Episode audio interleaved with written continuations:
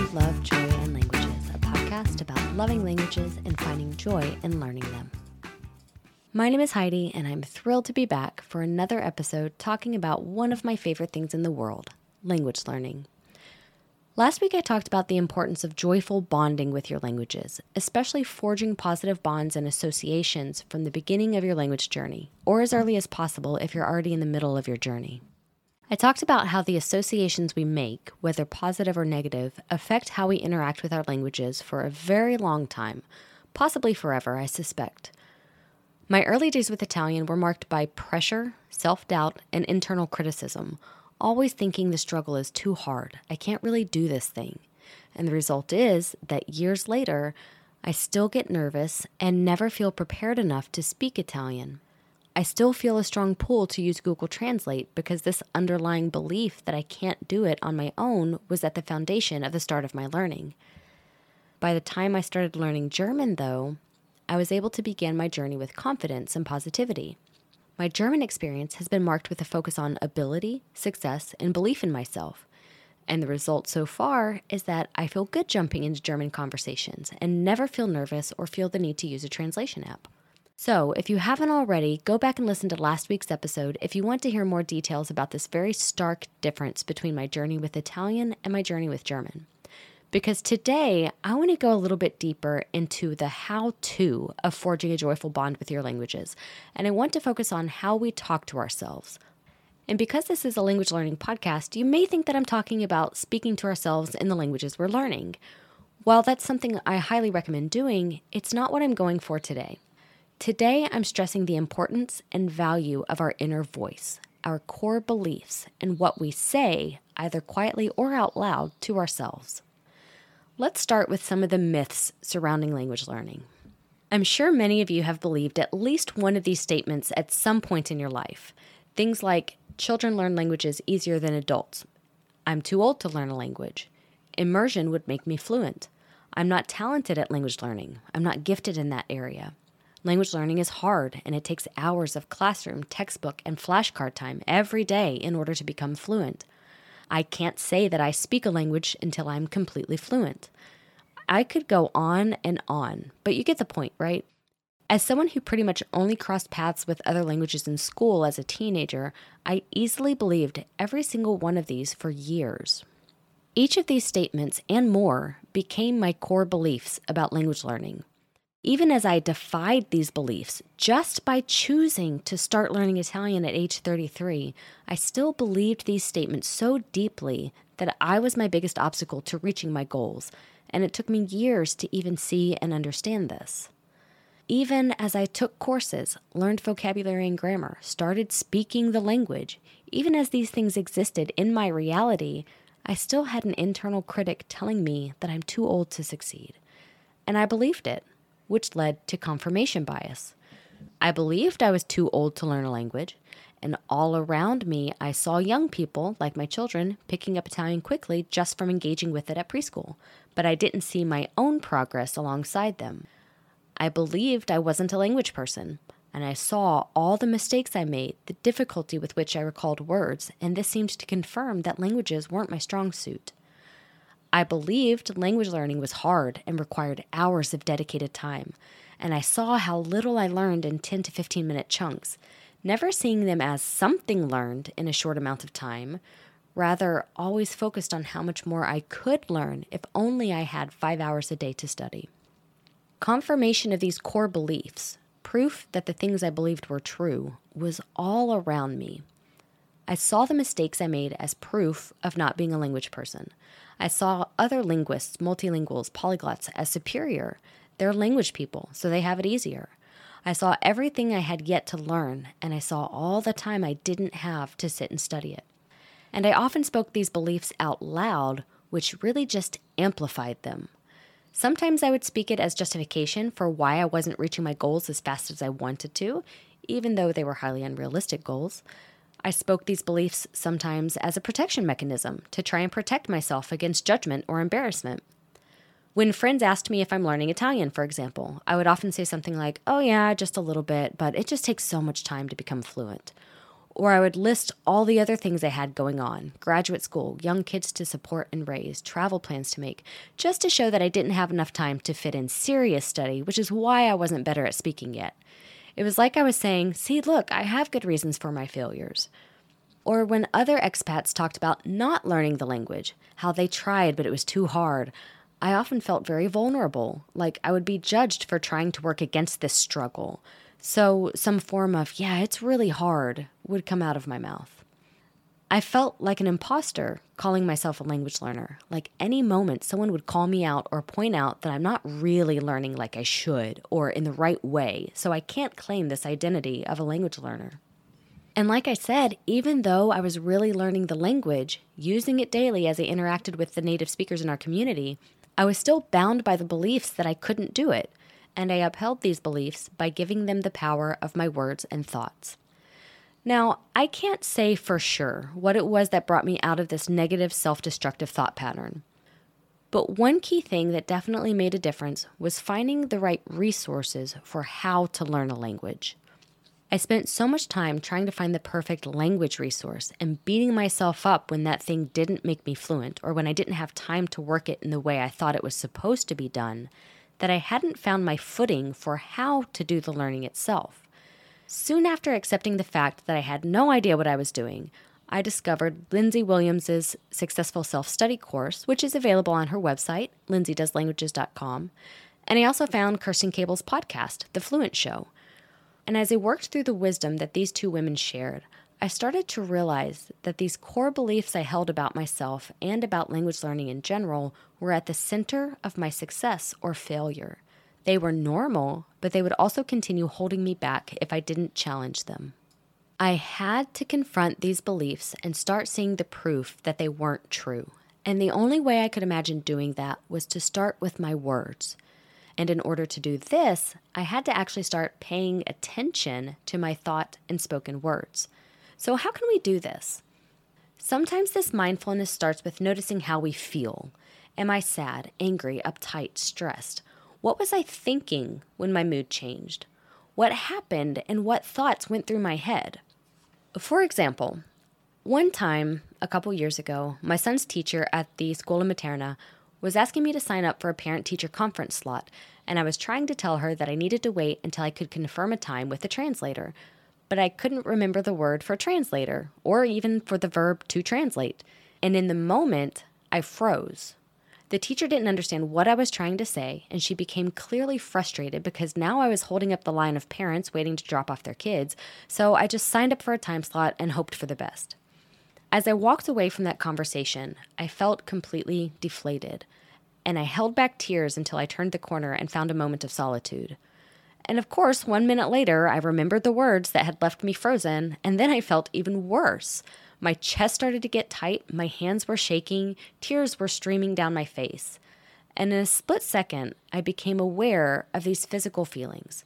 Of course, I felt them, but there was a slight shift as my mind seemed to tell me to pay attention. The physical feelings signified the emotional feelings, and paying attention to this gave me just enough space to grasp hold of the negative thoughts swirling around in my head. I've been here for three years. Why am I not fluent yet? How embarrassing. Why did I ever think I could learn this language? You really are failing at this. One forgotten word and the core beliefs I held about my language abilities and progress were shattered, and my inner voice took over, then manifesting itself physically in my entire body. And paying attention to how I felt, to the physical stress and emotions in that moment, was all I needed to recognize the negative thoughts and stop them in their tracks. By the time I got home a few minutes later, I had stopped the negative voice of my core beliefs, and I chose to look at the conversation from a different perspective. Yes, I had forgotten a very important word, and I froze, unable to find a workaround to what I was trying to say, and the teacher became frustrated with me. But what else happened? I had completely understood her when she asked me about the parent teacher conferences and what time would be best for me. I had started a response. I had spoken comprehensible Italian up to the point of freezing. And even moments later, I had remembered the words for translator and to translate. I hadn't completely forgotten them, and that was a relief. Confirmation bias had led me to see only the one mistake I made as proof of not learning the language. But replaying the situation objectively in my head, I saw proof that I was learning the language. It was the same incident, the same conversational mistake, but I allowed a different headspace for seeing the event. So, paying attention to my feelings, both physical and emotional, allowed me to notice the negative words I was speaking to myself, stop them, and find a way to see the situation from a different point of view. Since then, I've had numerous situations like this in my language journeys. And another tool I've used to separate myself and my identity from those negative words is to give that voice a name.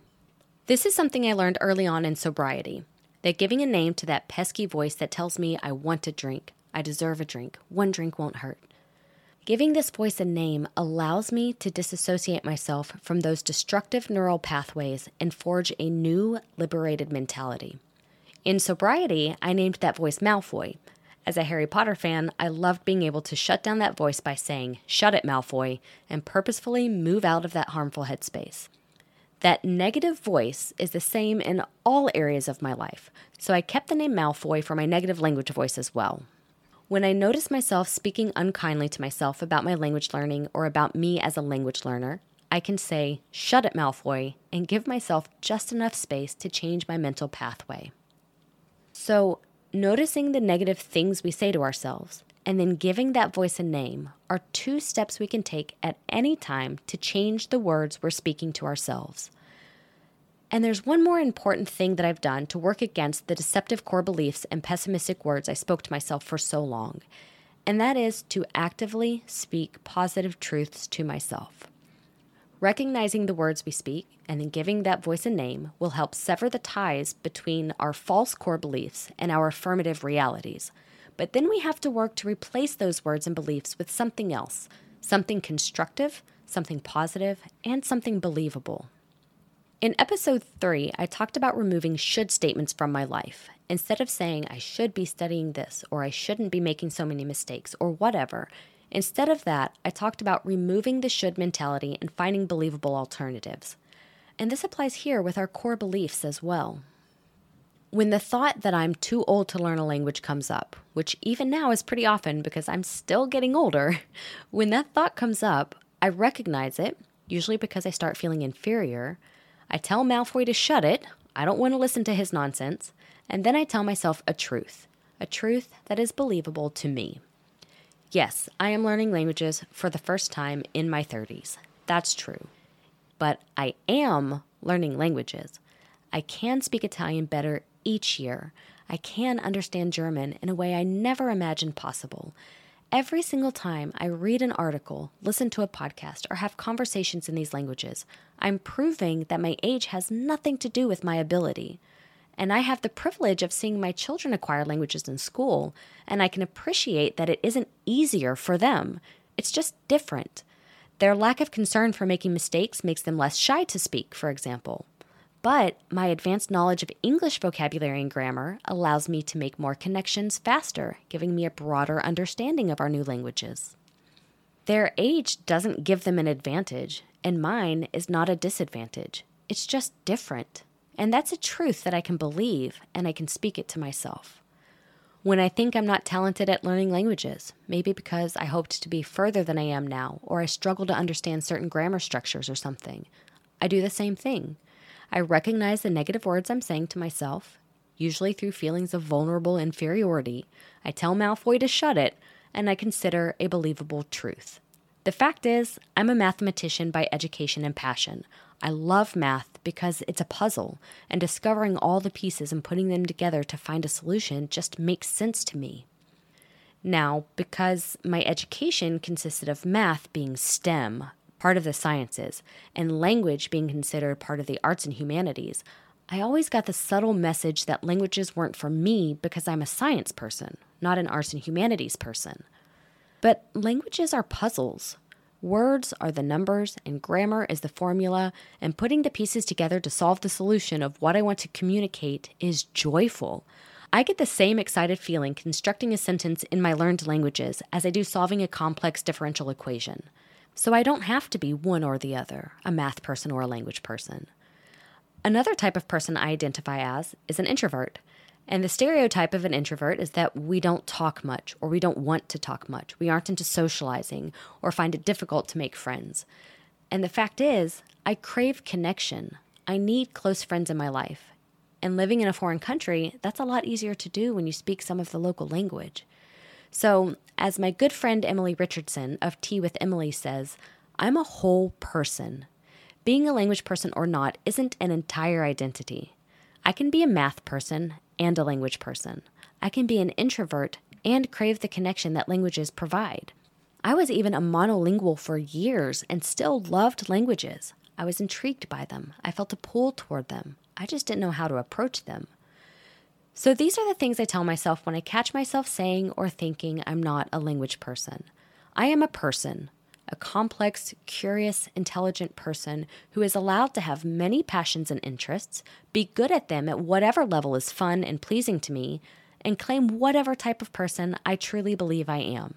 And that's a truth I can believe as I speak it to myself. So, to recap, we have to pay attention to the words we speak, out loud or in our heads, to ourselves or to others, about ourselves and about our languages. If we talk about being too old, we're going to feel too old. If we say that language learning is hard, it's going to seem hard. If we say we aren't good at languages, then we'll see all the ways we mess up. So, paying attention to the words we speak by noticing our feelings, giving that negative voice a name and calling it out in the moment, and then replacing the damaging thoughts with positive, believable words can have a huge impact on our entire language life and our entire lives in general. Speaking positivity to and about ourselves changes how we see ourselves. It builds confidence, it highlights our successes, our wins, and it propels us in a direction of progress with a growth mindset. So, I want you to try it this week. Try noticing your thoughts and spoken words about yourself as a language learner. And this applies to everyone. Every language learner at every level forgets a word, for example. Heck, I still forget words in my native language. And it's easy to speak a quick word of self judgment or disapproval in those moments. No matter our language level or how long we've been doing it, there's always someone out there who speaks more languages than us or learns faster than us and it's easy to think negatively about our own journeys, wishing we had more languages or learned them faster with more ease. Grab hold of these thoughts and remind yourself that you're doing it. You're doing great, you're making progress, and you can celebrate that. So that's the end of my words for today. As always, I hope something I've said speaks to you and gets you thinking about the positive words that you can say to yourself every single day. I really hope you have a wonderful and very positive week. And until next time, ciao.